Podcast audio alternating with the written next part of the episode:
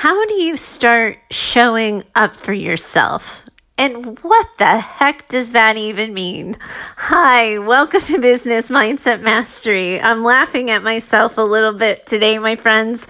I'm your host, Heather Gray. I'm a mindset leadership expert. I work with business owners, leaders, and entrepreneurs, and you can always learn about me and how to work with me over at heathergrayconsulting.com. And I read today's listener letter in preparation for the show and how I was going to frame the conversation and what the podcast episode might be be. And I thought to myself, oh, she just doesn't show up for herself. She needs to learn how to show up for herself. And then that's when I just started laughing at myself because a couple of years ago, that would not have been a phrase that came out of my mouth. It's such entrepreneurial mumbo jumbo um, that sometimes makes me roll my eyes and, you know, on, to be honest, get a little vomit in my mouth sometimes at the cliche of it all. However, like as much as I make fun of it, it, and as much as I laugh at it, when I read this letter and when I read what the woman is talking about, it is no laughing matter. And it absolutely is about showing up for ourselves. How do we do that? And if it's our like kind of habit and way of moving through the world to not show up for ourselves, to not think about what we might want and what we might do, or what our ideas or opinions are, or what we think about, what we disagree with, how do you even begin? Especially when keeping the peace and being a people pleaser and being easy to get along with and loyal and devoted has worked out fairly really well for you. So let's dive into the letter so you all know and are in on the conversation I'm talking to you about today, and I'll find you on the other side. Heather. I got crushing feedback at work today, and the size of my bonus was a reflection of that. My supervisor told me that I do an incredible job on my tasks, that I'm one of the highest and best performers, and the first person he comes to when he sees something done well and done right. He said, though, that he's tired of being the one to tell me that I'm capable, that he needs to see more confidence from me in my decision making. He thinks I would be a good manager, and he would like to put me on the company training track for management, but that my hesitancy to be an advocate for myself has him hesitating about me. When I voiced my surprise that he thought me managerial material, he told me that was part of the problem, that I didn't see myself that way, and that made him question his view of me. I've always been an under the radar kind of woman. I don't like to make a fuss or call attention to myself. I'm afraid to disagree publicly, and I've always battled with a lack of confidence. I've always known it about myself, and friends have talked to me about it, but I've never really had it called out at work. I've always been liked and appreciated and felt really valued. Now, I'm not sure what to do or think. Is this something people go to therapy for? Is this a form of depression or anxiety? I never thought I had a problem, but now I do. Well, first of all, I'm going to tell you, my friend, the problem is that um, you can't let someone else define that for yourself that you have a problem. That this only works when you decide for yourself that the way you have been moving through the world no longer works for you. That somebody gave you feedback and it served as a lightning rod and a battle cry to stop and look and act differently. Somebody telling you, hey, you know, you don't have much confidence. You don't really stand up for yourself. That isn't going to work or motivate you to start thinking more confidently or start acting more confidently because what you're describing is, you know, you weren't someone who was particularly unhappy before this conversation. You said like you found your safety zone under the radar. You've always identified that you don't have much confidence, but your friends have told you that and you've never been particularly particularly motivated to change. So, the first part of this process is to look at this and recognize for yourself that you are tired of peop- other people seeing you, liking you, and valuing you more than you even like, see, or value yourself.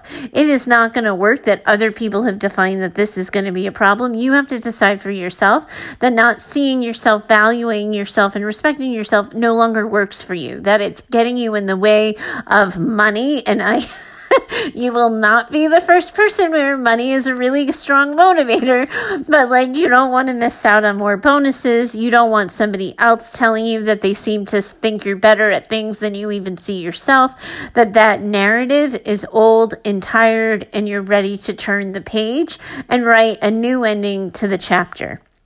Now, that being said, you do have to do a little bit of excavation work. You do have to be a little processy, for lack of a better word, um, instead of a made up one, as you start to look at this. So, when you look at this and you recognize, like, hey, I've always really kind of struggled with low self esteem, I've always been a little hesitant with myself, I've never quite believed in myself and my abilities, etc., etc., like, what about that felt comfortable? Why did that? That work for you? Was it purely because you got to avoid conflict? Was it because nobody would ask anything more of you that you could just be a background player and that felt particularly helpful? But you want to understand what that means for you and how it serves you and how it's no longer serving you because you don't want to take this and do a hatchet job. Some of this you might actually like. You know, I I think that it's worth looking at if you were to change your goals for yourself, what would you want them to be? And what would you want them to like what would would you want to be able to accomplish? I see very clearly that you lost out on a bonus that would have been very nice heading into the, you know, end of the year. I see that your boss wants you to be a manager, but what's missing from your narrative here other than feeling like you have egg on your face is what is it that you want? Do you like the idea of being a manager? Or if you were to show up for yourself, would you want to show up in a completely different way other than the box he's trying to put you in? So I would be a little bit curious. I would look at the cost that you've paid for being the way you are. I would identify for yourself that it's a cost that you no longer want to pay. And I would start to think about what do you want to see reflected in your life and in your choices going forward and instead of what you're currently struggling with because you might find that your goals are completely different. But the other piece to this is the part that I said at the top of the show that I laughed about and rolled my eyes about. And I, I, assure you, I wasn't laughing at you and I wasn't making fun of you. I was making fun of the jargon. But this idea of showing up for yourself, you know, you work for somebody and you have a career, but, you know, most of the people who write into the show are business owners. And so the entrepreneurial jargon is showing up for yourself, like asking and demanding to be seen and, you know, any variety of that. So when you when you look at that, showing up for yourself means saying what you mean and meaning what you say. Actually showing yourself, not some watered down version of yourself, not the kind that's a people pleaser, but your actual authentic self, putting yourself in any room that you're in with your opinion, with your point of view, with a question you have, and not dumbing yourself down or watering down your personality. So I would take an inventory and I would look at how well do you show up for yourself and ask as yourself?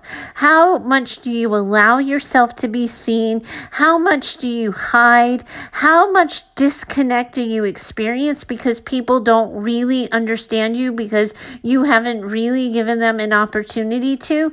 Because in that self examination, you get to decide for yourself what part of that doesn't work for you, what part of that no longer serves you, and what part of that do you want to go after and try to change. Because you immediately immediately went into problem solving mode. You immediately went to, oh my God, does this mean I'm depressed? Does this mean I'm anxious? Does this mean I need to go to therapy?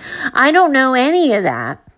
I don't know whether or not your low self esteem comes from anxiety or depression or any of that. Um, I don't even know that you have low self esteem. You know, you might be like the last guy who, you know, we just talked to in the last episode, who for him, like, he just had gotten far enough in life and he was comfortable. He didn't think about wanting more. You may have gotten to a sense of self and peace and acceptance of yourself that you hadn't thought of, like, going after a bigger vision of yours or a b- bigger version of yourself. So you want to poke around around this a little bit and find that out and be curious and give yourself permission to grow.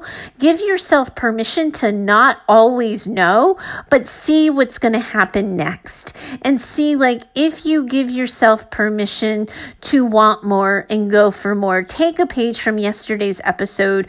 Um, actually, I don't even know. I'm pre-recording this episode. I, I don't know what day it's going to fall on, but I know it's not going to be a yesterday. It's going to be the last episode. Um, in the queue. You can listen to that and get a sense of this. But you don't want to diagnose yourself with depression or anxiety. What you want to do is look at what part of moving through the world no longer serves you. What do you what would you like to change about that? And what would success look like? Because I think so often personal development is so lacking in clarity around specific goals. Business-wise, we set numbers and we set metrics and we look at our ROI and we look at our KPI and then suddenly suddenly it's personal development and we're just working on something or we're trying to be better or we're trying to live more this and less that. I would like you to get some crystal clear clarity on the direction you want to head, why you want to head there, and then identify for yourself what are the supports you would need to get there. Do you need a coach of your own? Do you need a mentor? Do you need accountability from a friend? Do you need a personal development plan at work? What are the things that are going to set you up for success that get you living intentionally and working intentionally toward that life and, you know, um, work plan that you have for yourself. So that is where I would go. I, I, I, hesitate to diagnose you with a mental health diagnosis because I haven't met you. I'm reading you on a question. I and I don't think that that's what you're dealing with. But what I do think you're missing is self awareness.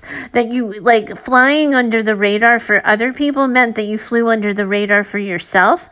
So now we have to get you to know yourself and like yourself and look at the goals you might have, and then you can take it from there. And then once once you have that crystal clear image, you'll be able to hire for the right person, getting you toward the right goal of what you're looking to do and what you're aspiring to do for yourself. Thank you so much for reaching out today. I so value the time you put into asking for the question. The best pod always comes from the best questions. Anybody else listening today wants my two cents on their life or their struggles, please do reach out to me over at heather at heathergrayconsulting.com. Thank you so much for today. I look forward to talking to you next time. Bye for now.